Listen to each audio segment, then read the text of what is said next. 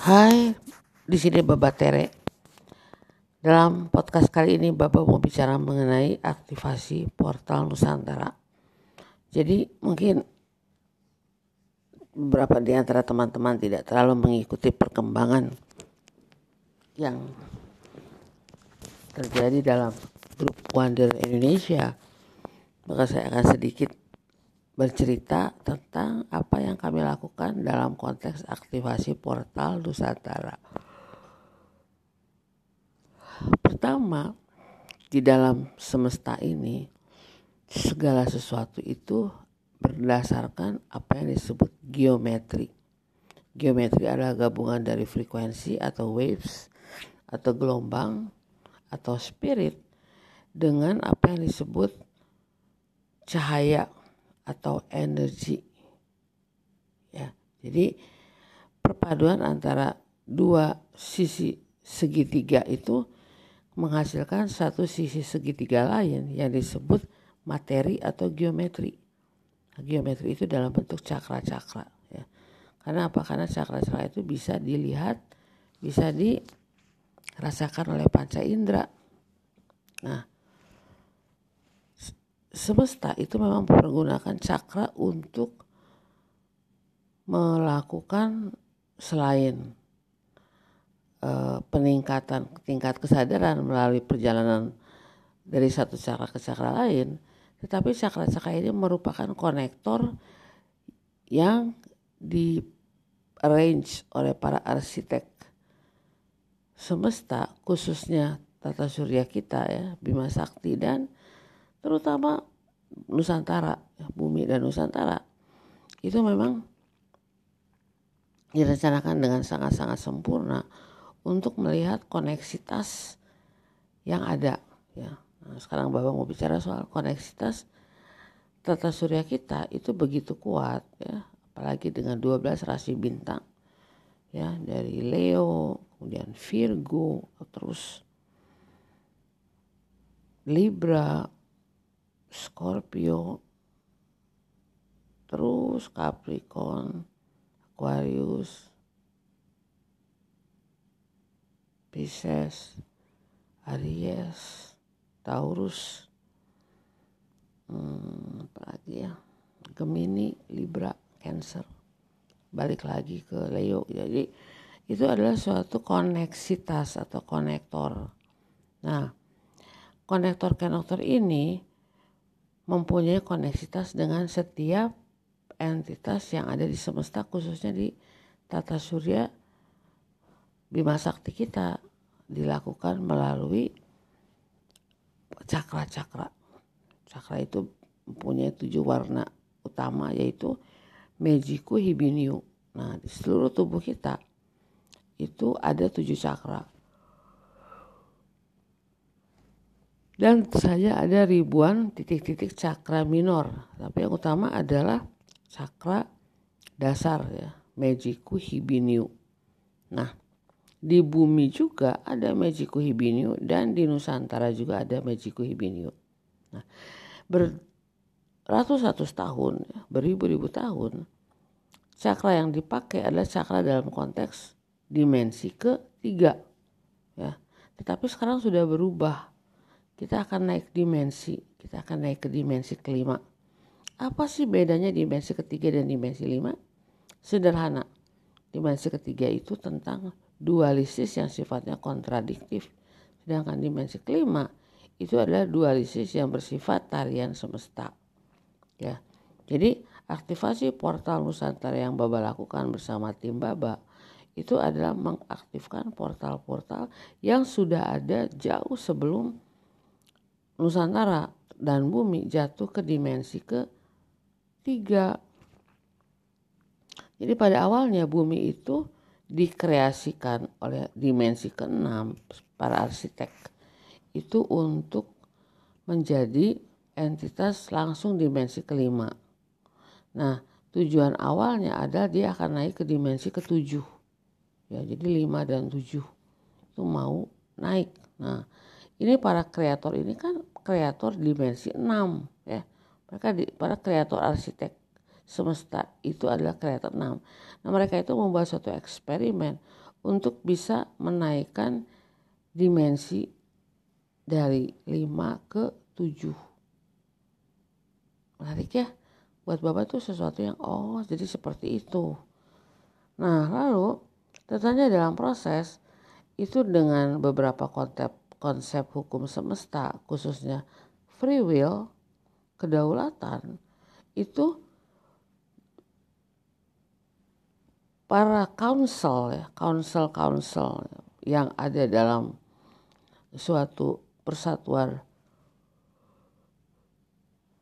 Atau perwakilan galaksi-galaksi planet-planet itu lalu mengambil keputusan untuk membebaskan siapa pun entitas mana pun untuk menjadi bagian dari transformasi bumi dari dimensi kelima menjadi dimensi ketujuh. Maka datanglah segala macam makhluk. Segala macam makhluk itu ada yang mempunyai tujuan untuk membantu bumi, ya.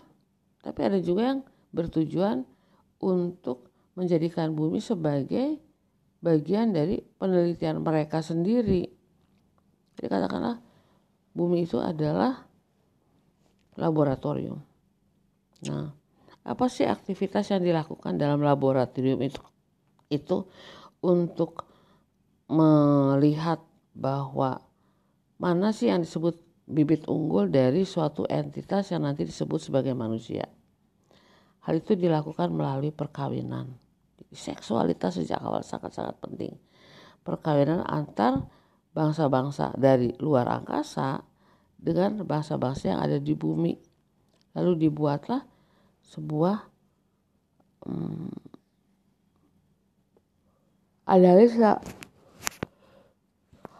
analisa ini menghasilkan uh, pada awalnya persetujuan bahwa bumi akan memakai elemen mineral.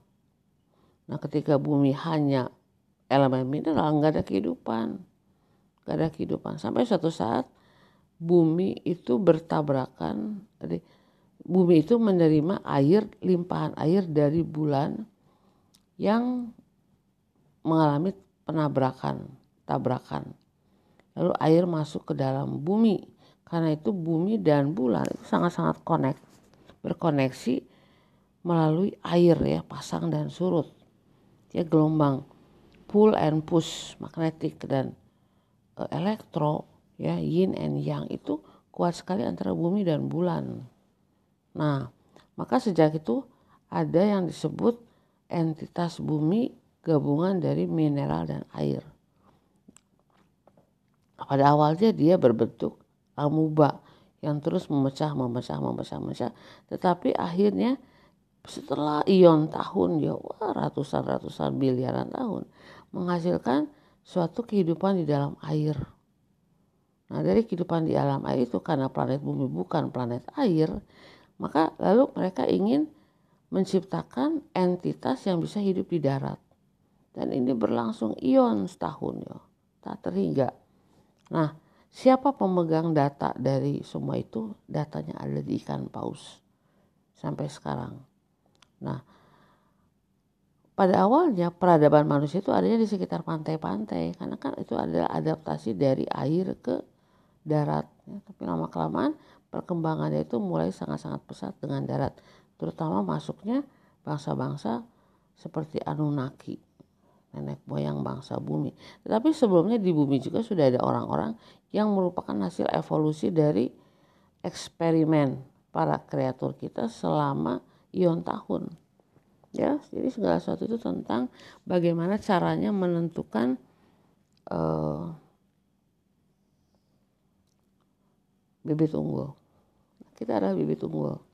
Ya, kalau teori Darwin itu ternyata seperti ini. Jadi ketika para kreator kita melihat mana sih binatang atau entitas yang mempunyai tingkat hampir mencapai kesempurnaan sebagai manusia itu adalah para eh, bangsa apes ya, bangsa monyet-monyetan sebenarnya bisa aja jerapah harimau singa bisa bisa. Tapi kebetulan yang dalam riset itu yang DNA-nya hampir sama dengan manusia adalah hmm, bangsa kera ya bangsa monkey apes. Nah dalam proses-proses itu akhirnya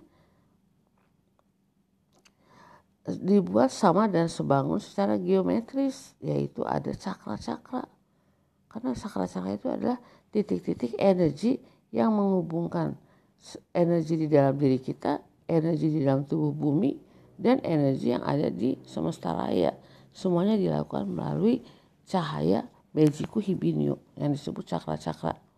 Nah, Indonesia juga seperti itu ya, Bapak pakai istilah Nusantara. Walaupun sebenarnya secara semesta dia juga meliputi Brunei dan Malaysia.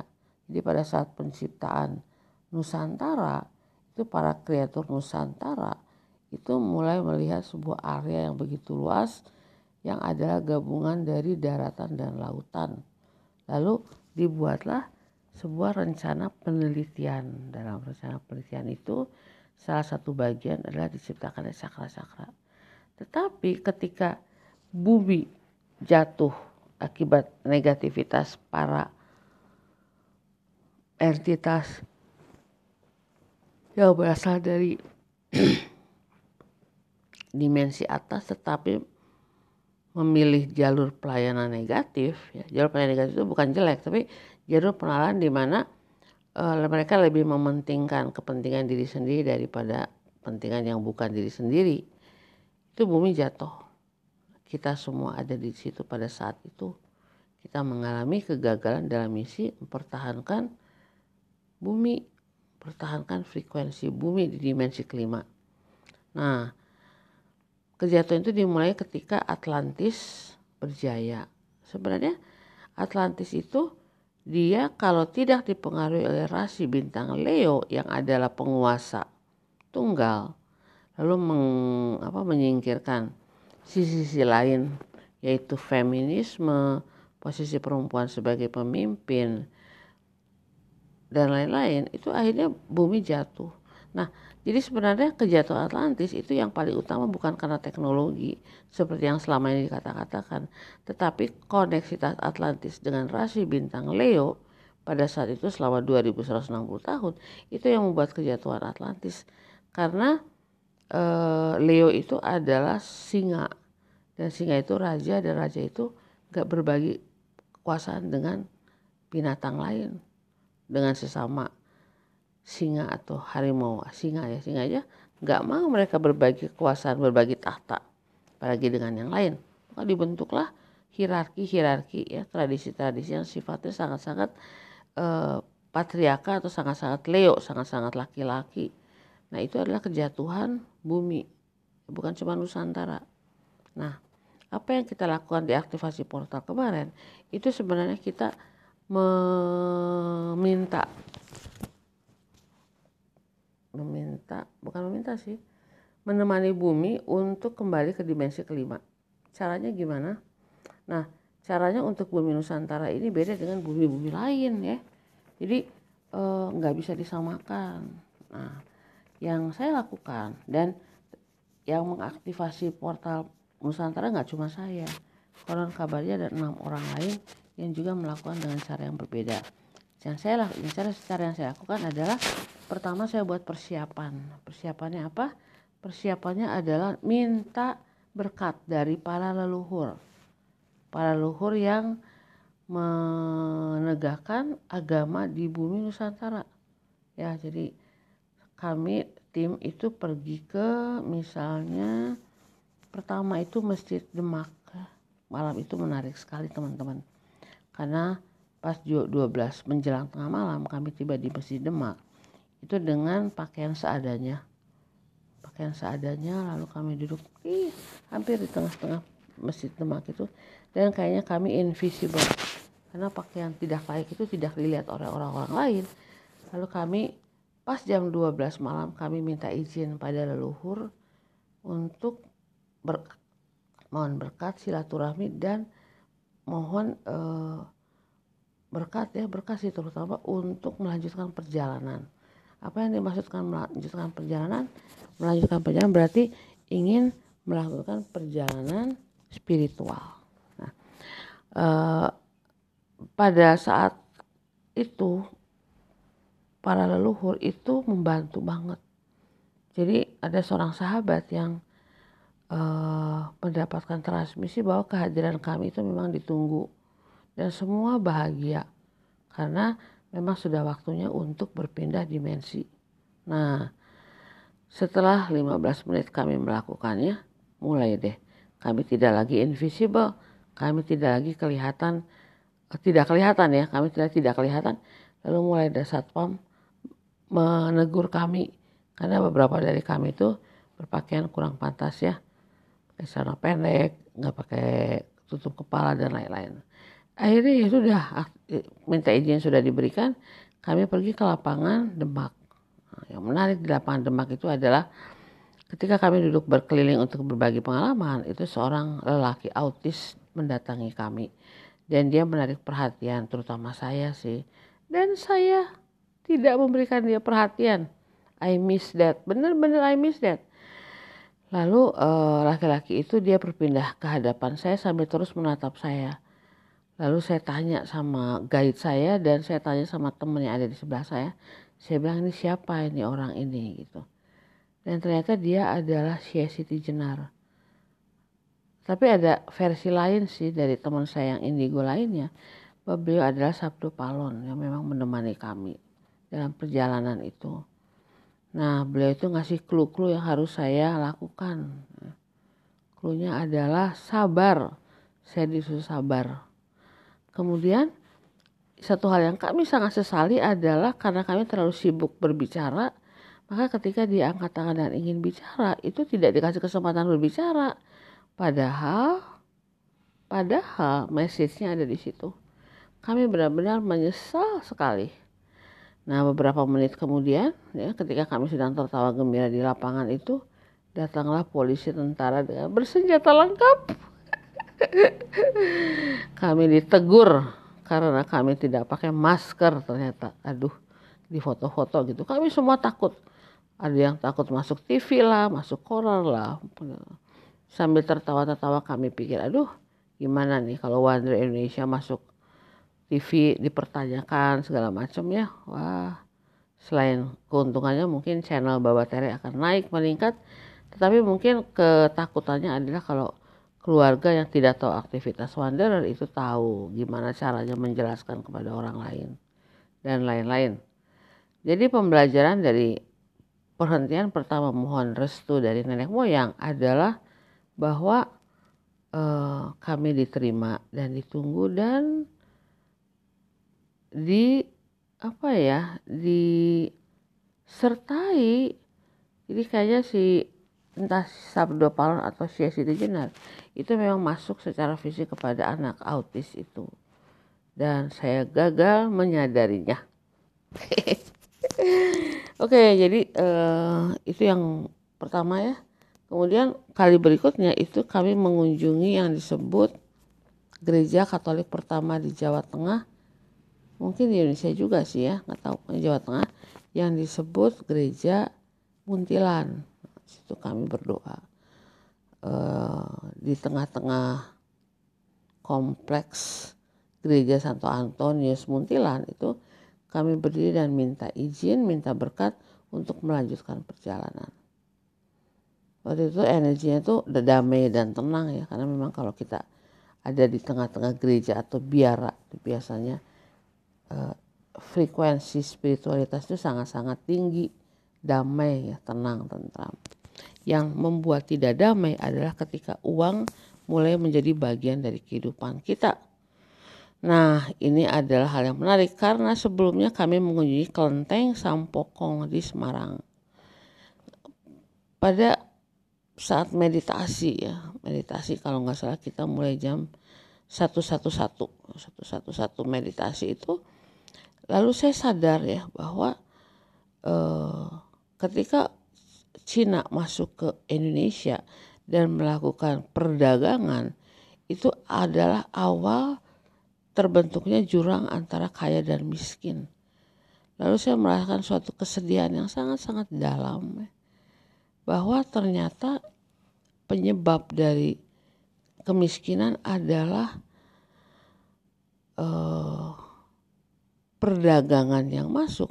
tetapi didukung oleh agama. Kesedihan yang sangat-sangat dalam. Lalu saya tahu bahwa aktivasi portal Nusantara ini adalah salah satu cara untuk menghilangkan jurang antara kaya dan miskin. Bahwa kalau kita teraktivasi cakra-cakra kita kita sadar bahwa kita itu berlimpah. Bahwa kita itu mempunyai hak untuk hidup kaya raya persis seperti semua pimpinan agama yang ada. Nggak ada pimpinan agama yang miskin ya. Walaupun mereka berpakaian sederhana tetapi mereka mempunyai fasilitas. Fasilitas sandang pangan papan fasilitas kesehatan bahkan fasilitas pendidikan ya dan traveling ke mana-mana. Itu adalah yang harus terjadi. Jadi nggak boleh ada kemiskinan ya. Boleh ada kemiskinan jadi kunjungan ke kelenteng itu memang mengingatkan saya akan realita jurang kekayaan dan kemiskinan akibat bukan saja kehadiran pedagang-pedagang Cina pada waktu itu, tetapi akibat didukungnya oleh sistem religi. Religi itu kaya raya, kelentengnya kaya raya banget. Tapi orang-orang yang main barongsai, di pinggiran apa kafe eh bukan kafe tempat makan ya itu adalah orang-orang yang miskin yang mengais rezeki dari seribu dua ribu seribu ribu perak. Sementara kalau kita masuk ke dalam terus kita di ramal itu minimal lima puluh ribu ya satu orang. Belum masuk ke dalam kompleks itu bayar tiga puluh ribu satu orang. Jadi digitnya udah beda. Gitu ya teman-teman ya Nah itu adalah yang ketiga kelenteng lalu akhirnya yang keempat. Itu saya mengalami suatu pengalaman spiritual yang sangat-sangat powerful ketika kami mengunjungi Candi Borobudur. Candi Borobudurnya itu ditutup bukan karena COVID sebenarnya udah dibuka tapi kami nggak bisa naik ke ke sandinya karena hari Senin. Ternyata hari Senin itu nggak boleh naik ke sandi tapi boleh masuk ke tamannya. Dan nggak ada gunanya sih selain tiketnya lumayan lah untuk sembilan orang maka in, instruksinya adalah mengelilingi uh, kompleks Borobudur itu lalu mencari spot di mana kita bisa melihat Borobudur dari kejauhan. Nah, ini masalahnya. Kita semua orang asing di daerah situ, jadi kita harus cari informasi. Nah, dalam konteks dalam suasana meditatif itu saya merasakan bahwa semua leluhur-leluhur yang ada di Candi Borobudur itu Hari itu sangat-sangat bahagia karena kita sulat bersilaturahmi. Mereka bahagia banget. Energinya itu kuat banget ya. Mereka senang gitu bahwa kami datang dan kami menghormati mereka. Kami bersilaturahmi dan ingin mohon izin dari mereka untuk melanjutkan perjalanan spiritual ke dimensi yang lebih tinggi. Nah, dalam keadaan bingung setelah mutar-mutar mencari spot itu datanglah seorang laki-laki tua dan laki-laki itu saya anggap adalah suruhan dari para leluhur. Dia menawarkan jasa untuk membawa kita ke suatu titik di mana kita bisa melihat Borobudur. Maka pergilah kita ke entah bagian apa ya dari kotak Borobudur itu dan benar dari sisi itu kita bisa melihat Sandi Borobudur. Dan saya ngerasa hari itu hari yang sangat-sangat damai, kedamaian vibrasi Sang Buddha dengan semua leluhur-leluhur yang ada di sandi itu seakan-akan berkata terima kasih sudah mengunjungi mereka. Jadi kita berdiri di pinggir jalan berjejer-jejer lalu kita menghadap Sandi Borobudur lalu kita bilang ya terima kasih kami hanya bersilaturahmi dan kami mohon berkat untuk melanjutkan perjalanan. Ya teman-teman, jadi empat agama besar sudah kami lewati. Nah sekarang agama berikutnya adalah agama Hindu dan tempat yang kami pilih adalah Candi Cetok di Gunung Lawu. Karena nanti aktivasi portal yang kami lakukan pertama kali adalah di Danau Sarangan. Suruhannya di Danau Sarangan. Saya pikir di atas gunungnya di tempat Prabu Brawijaya Moksa. Setelah membiarkan anaknya mulai memulai agama Islam ya. Ternyata bukan, bukan di puncak gunung itu, tetapi di danau. Geometrinya ada di danau.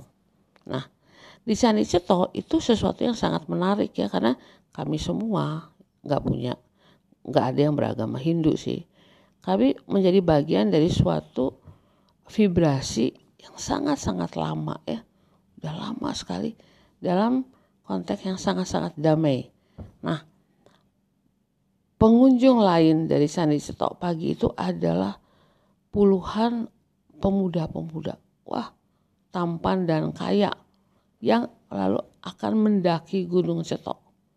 Jadi mereka melakukan pendakian dan kelihatan banget peralatannya peralatan mewah ya, minimal eager lah. Karena kalau mendaki nggak pakai peralatan yang memadai, yang baik, itu kan akan membuat mereka menderita. Jadi Gunung Lawu sendiri itu mengundang para pendaki yang kaya raya, nggak mungkin. Yang miskin nggak bisa beli backpack dengan uh, apa tenda dengan peralatan-peralatan yang mewah mahal ya. Jadi saya merasakan suatu vibrasi kekayaan, kelimpahan di situ. Nah, ketika kita naik ke unduk-undukan Candi Ceto itu sampai ke tingkat yang paling atas ketika uh, juru kuncinya itu membukakan kunci untuk tingkat yang paling atas dan mohon izin kepada para leluhur yang ada di Candi Ceto ya. Itu secara pribadi saya mengalami sesuatu yang menarik karena kami berjejer ya di hadapan uh, geometri yang ada di hadapan kami lalu saya bilang sama teman-teman bahwa pada jam tertentu ya saya lupa itu kita akan mengucapkan salam silaturahmi dan mohon izin bersama-sama. Nah pada saat saya mulai meditasi lalu saya mendapatkan koneksitas dengan para luhur itu ketika saya berhasil selesai uh, dapat koneksitas itu tiba-tiba alarmnya berbunyi dan kita bersama-sama mengucapkan salam silaturahmi mohon berkat dan mohon izin untuk melanjutkan perjalanan sinkron semuanya sinkron ya kemudian kami turun lalu kami pergi ke Dewi Saraswati ya Saraswati lalu ada semacam sendang atau air yang disucikan di situ kami semua uh, sudah mendapatkan berkat dari para leluhur di lima agama besar. Ya, kenapa nggak ada agama Protestan? Karena Protestan itu adalah turunan dari agama Katolik. Jadi saya ngambilnya yang utama aja. Kalau Protestan saya nggak tahu Protestan yang mana yang pertama ya. Karena terlalu banyak apa uh, denominasi. Jadi saya pilih yang penting ada Yesusnya ada Budanya ada Dewa Shiva gitu ya. Ada hmm, Kali Sunan ada Syekh Siti Jenar. Lalu ada siapa lagi ya Katolik Buddha Kelenteng ada Sampokong ada Cengho. Nah teman-teman satu hal yang harus ingin saya katakan kepada teman-teman bahwa saya minta izin kepada mereka itu bukan untuk melakukan apa yang para leluhur inginkan tapi saya melampaui batas-batas leluhur. Ya, saya bilang bahwa saya nggak akan menjalankan apa yang para leluhur inginkan walaupun itu sesuatu yang baik misalnya kejayaan Nusantara ya. Tapi saya ingin lebih dari impian para leluhur yaitu impian para arsitek yang membuat bumi Nusantara dan saya adalah salah satu arsitek itu. Jadi saya ingat bahwa saya bersama dengan vibrasi-vibrasi lain itu mengkreasikan Nusantara. Dan eh, yang hadir dalam tim itu juga mempunyai koneksitas yang kuat dengan itu. Jadi ini adalah suatu uh, perjalanan susah juga ya kalau dibilangin spiritual ya karena kalau kita ngomongin spiritual kita punya konteks apa itu spiritualitas. Tapi ini adalah yang disebut perjalanan transformasi. Dari kesadaran dimensi 3 menjadi kesadaran dimensi 5 dan sudah saya sudah mempersiapkannya bukan saja melalui channel ya tetapi juga melalui perjalanan hidup saya selama ini selama beberapa dekade. Dan ditambah dengan ribuan inkarnasi yang nggak cuma di Indonesia di seluruh dunia untuk mengingatkan akan koneksitas tersebut teman-teman jadi eh, itu adalah inisiasi yang kami lakukan sebelum kami akhirnya melakukan aktivasi di Danau Sarangan. Oke. Okay? Nah, kami itu dapat difasilitasi oleh semesta sehingga kami dapat penginapan yang baik 50 meter dari Danau Sarangan. Dan ketika semuanya sudah siap, itu kami dapat spot yang sangat-sangat baik.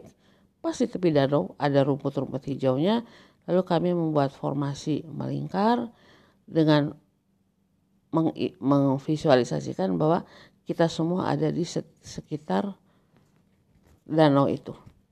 Lalu pada titik jam yang ditentukan ya yaitu pada tanggal 11 jam 1 lebih 11 itu kita berkumpul lalu kita dibimbing oleh naga putih yang sudah menghadirkan diri ke saya pada saat persiapan sebelum keberangkatan itu di Padang Bulan Cianjur. Itu dengan bantuan dua ekor naga putih. Itu kita mengaktifkan cakra ketujuh kita masing-masing membuat suatu cahaya yang sangat-sangat tinggi bertemu di tengah-tengah danau tersebut lalu kami menembakkan energi cahaya yang sangat-sangat powerful menembus air danau itu, menembus permukaan dasar danau itu terus masuk sampai ke matahari di dalam bumi. Dan teman-teman yang ikut meditasi itu ketika tiba di matahari dalam bumi itu mengalami pengalaman suatu cahaya matahari yang sangat-sangat besar meledak. Aktivasi cakra ke 6 mata ketiga untuk Nusantara terjadi sangat-sangat powerful ya karena koneksitasnya adalah matahari yang ada di dalam bumi dan dia itu semacam Big Bang. Itu ya teman-teman ya. Jadi uh, ini sebenarnya kenapa Bapak bikin podcast ini? Ini untuk menjawab pertanyaan. Kenapa harus diaktifasikan? Lalu what next? Nah itu ya. Nah kenapa sih harus diaktifasikan? Itu adalah jawaban dari pertanyaan mengapa kita harus mengaktifasikan cakra-cakra yang ada di dalam raga kita ya kita semua tahu kalau kita tidak mengaktifkan cakra-cakra yang ada di dalam diri kita itu kita sudah mati sebelum mati karena cakra-cakra itu adalah titik-titik energi yang membuat kita hidup dan juga menghubungkan kita dengan cakra-cakra orang lain cakra-cakra binatang, cakra pohon, dan cakra planet. Jadi dia tentang apa ya, meng, menghidupkan kembali life force atau uh, kekuatan kehidupan yang dalam tradisi cakra disebut kundalini. Kundalini itu life force. Cakra itu adalah uh, roda, roda energi. Jadi ketika kundalini life force itu dia teraktivasi, dia bisa dirasakan naik ke atas dalam bentuk gelombang elektromagnetik sampai ke cakra ke 6 kita. Itu banyak orang yang melihatnya dalam bentuk dua pasang naga. Awalnya dua pasang naga ya, bukan dua pasang, sepasang naga. Lalu lama-lama karena naga itu terlalu besar image-nya, lalu diambil bentuk ular ular sepasang ular yang naik dengan sangat cepat aktivasi cakra di tubuh manusia nah sama di Nusantara juga ada cakra itu hanya saja cakra-cakra yang berlangsung selama ini adalah cakra dimensi ketiga bukan dimensi kelima nah jadi kemarin itu kita disuruh nih untuk melakukan aktivasi dimensi kelima Artinya apa? Nusantara ini akan kembali ke kelimpahan, ke kemakmuran, ke. Tanpa dualisme yang sifatnya konfliktual. Ya. Nah, ini bukan saja di Nusantara dilakukan, tapi di seluruh dunia dengan pusat di Mesir. Jadi kalau seluruh dunia itu teraktivasi dengan tanggal-tanggal tertentu yang kita apa kita koneksikan dengan uh, angka-angka sakral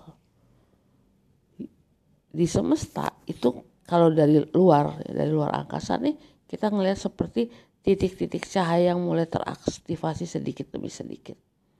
Nanti akan nah ini ini memang ini memang proses sekitar 200 tahun ya. Jadi nanti 2020 nanti 2040 2060 setiap kelipatan 20 atau 25 tahun itu harus dilakukan aktivasi kembali oleh generasi muda. Karena itu di tim saya ada beberapa generasi muda yang menjadi penyaksi mungkin mereka akan menjadi pemimpin untuk aktivasi portal di beberapa dekade berikutnya. Nah, nah apa sih uh, keuntungannya teraktivasi?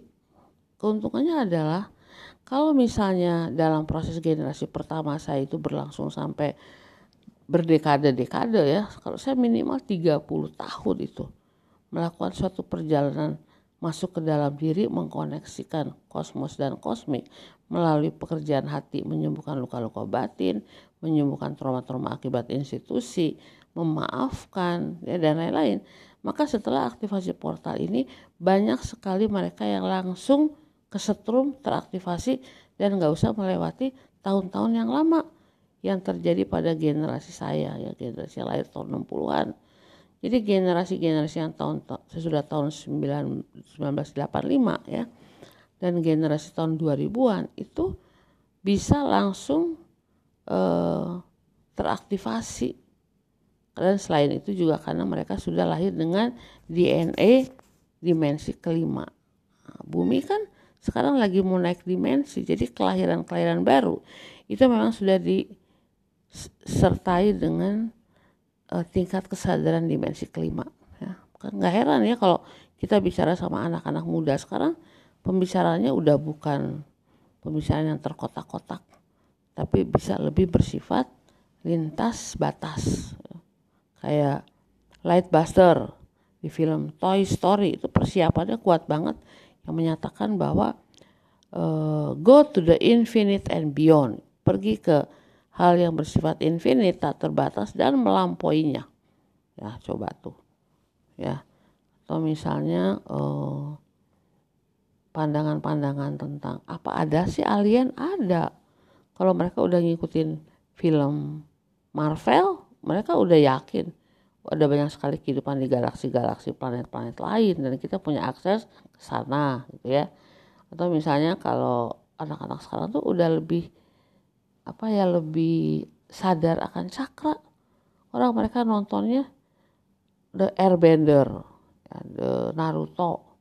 Itu kan Naruto dan Eng itu bercerita bercerita tentang koneksitas ya. Terutama si Eng itu bercerita tentang empat elemen bumi yang membuat dia menjadi avatar ya.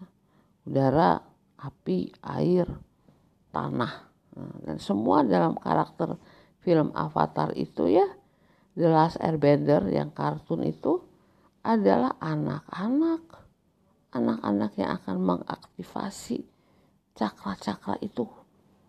Nah kalau di film Naruto itu lebih lengkap lagi karena permainan cakranya udah sangat-sangat tinggi ya. Jadi eh, generasi sekarang itu mereka sudah teraktivasi dengan kisah-kisah yang mereka nonton. Jadi kisah-kisah lama yang sangat institusional, terkubus-kubus, terkotak-kotak, udah nggak masuk ke pola pikir di era dimensi kelima. Nah, aktivasi portal yang saya dan teman-teman saya lakukan itu itu adalah seperti uh, gini. Ada kabel nih. Kabel ini putus dengan kabel lain. Kita kayak nyambengin dua kabel listrik yang terputus lalu nanti dia akan menimbulkan percikan dan aliran listrik.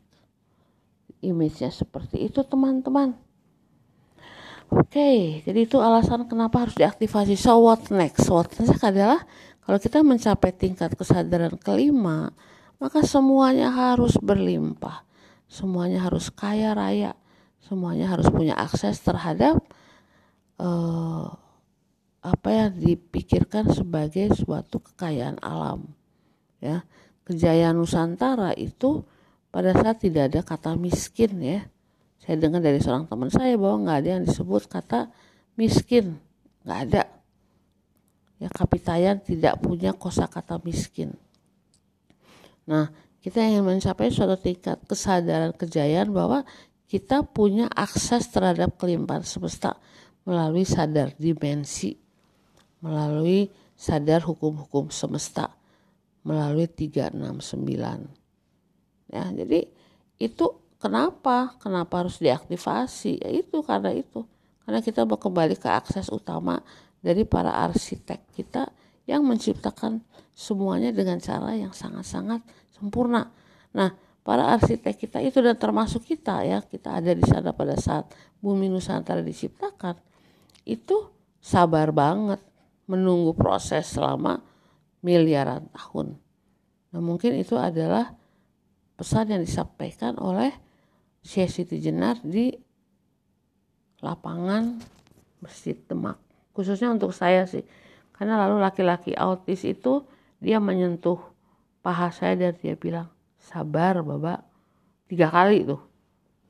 Sabar babak, sabar. Harus sabar, sabar, sabar. Jadi saya sekarang disuruh sabar.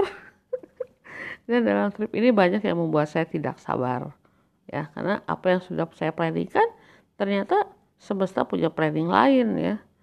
Dari kita berdelapan, delapan jadi pada bulan lalu berkembang jadi 14 sekarang berkembang jadi 18 jadi nanti di Bali akan berkembang lagi dengan komunitas yang lebih besar itu ya dan saya harus sabar teman-teman sabar sabar dan sabar oke teman-teman jadi ini adalah cerita just cerita dongeng kalau anda nggak percaya nggak apa-apa it's okay nggak ada kewajiban untuk mempercayai hal ini ya ada tapi anggap aja ini sebuah dongeng tentang seorang ibu.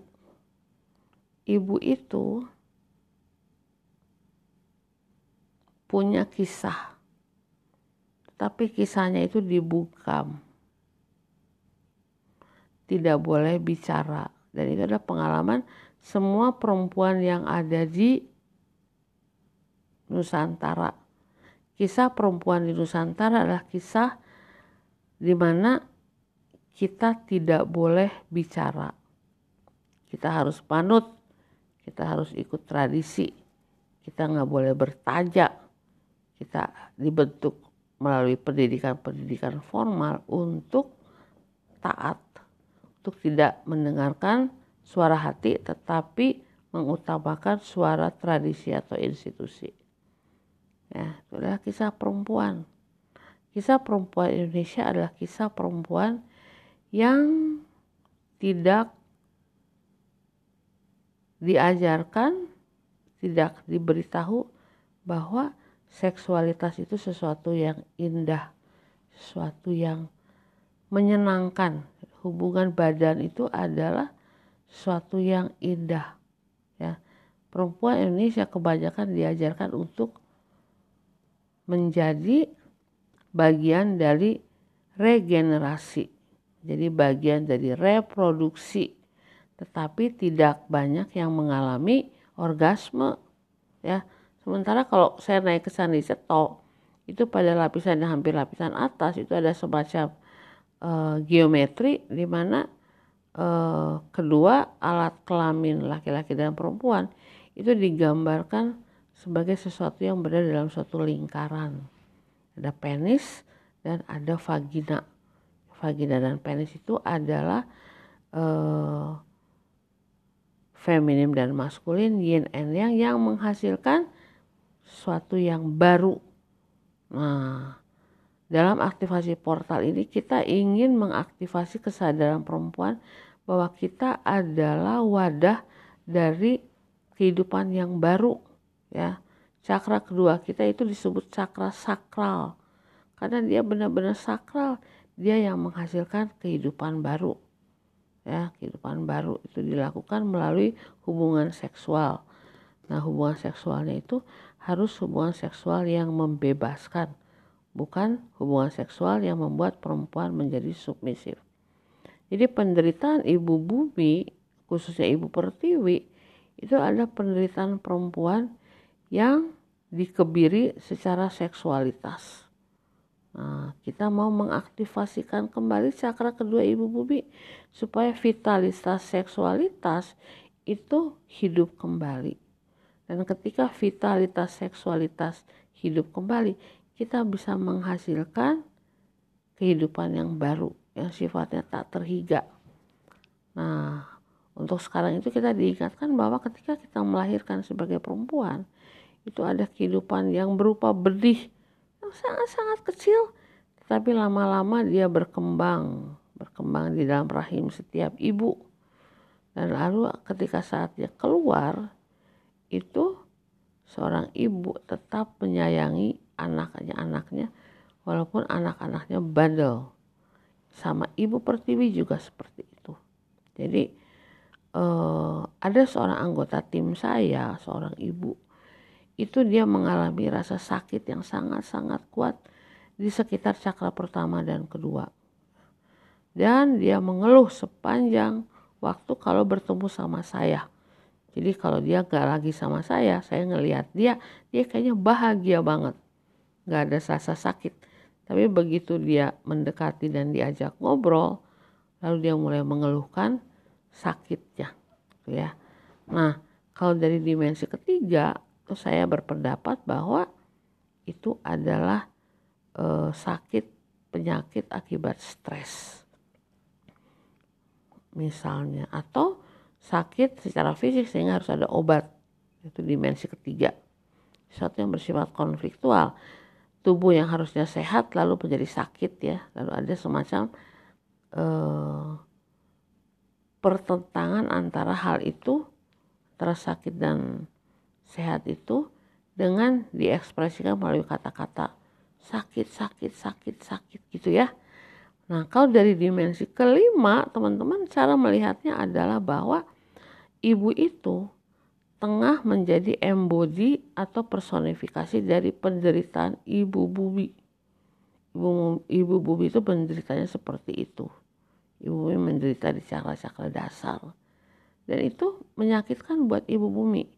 Jadi sebenarnya kalau mau sembuh dalam konteks dimensi kelima, pertama tidak usah pakai obat. Yang kedua dengan kesadaran, lalu mengatakan bahwa apa yang saya rasakan ini dia bersifat jauh lebih besar daripada apa yang saya pikirkan. Bukan sekedar sakit fisik, tetapi merasakan energi ibu bumi, khususnya ibu pertiwi yang juga sedang sakit. Nah, pada saat kita connect antara sakit kita dengan sakit ibu bumi, itu sakitnya hilang teman-teman. Coba deh. Tiba-tiba hilang weh. Karena koneksinya sudah terjadi. Gitu. Karena message-nya sudah ada. Jadi kalau kita punya sesuatu misi. Lalu-lalu kita sudah tidak lagi fokus pada misi itu, maka misi itu sudah selesai.